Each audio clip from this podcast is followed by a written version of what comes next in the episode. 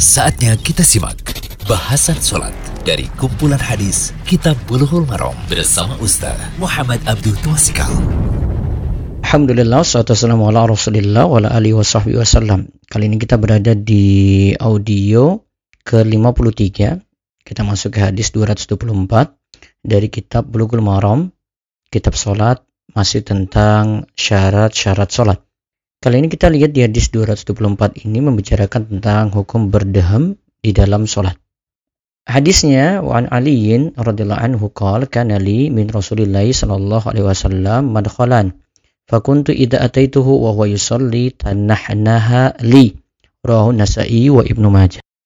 Dari Ali radhiyallahu anhu ia berkata aku mempunyai dua pintu untuk masuk mendatangi Rasulullah sallallahu alaihi wasallam apabila aku mendatanginya ketika beliau sedang sholat, beliau berdehem untukku.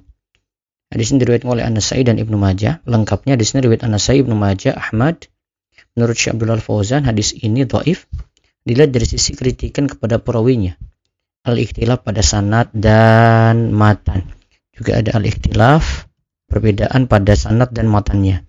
Hadis ini dianggap lemah oleh Al-Baihaqi atau Hawi, Munahawi dan Syekh. Al-Hafidz Ibnu Hajar mengatakan bahwa Ibnu Askan mensahihkan hadis ini.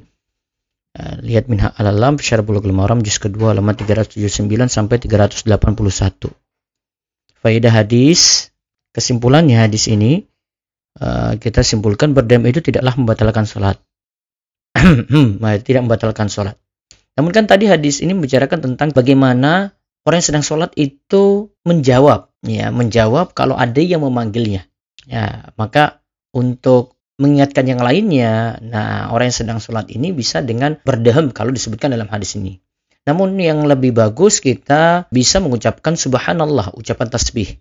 Ketika ada yang manggil kita, kita dalam sholat, kita bilang subhanallah. Hal ini karena hadis yang menjelaskan cara mengingatkan dengan tasbih, itu lebih kuat. Sedangkan wanita nanti mengingatkan yang lainnya dengan tasbih, yaitu menepuk tangan. Allahu alam bisawab.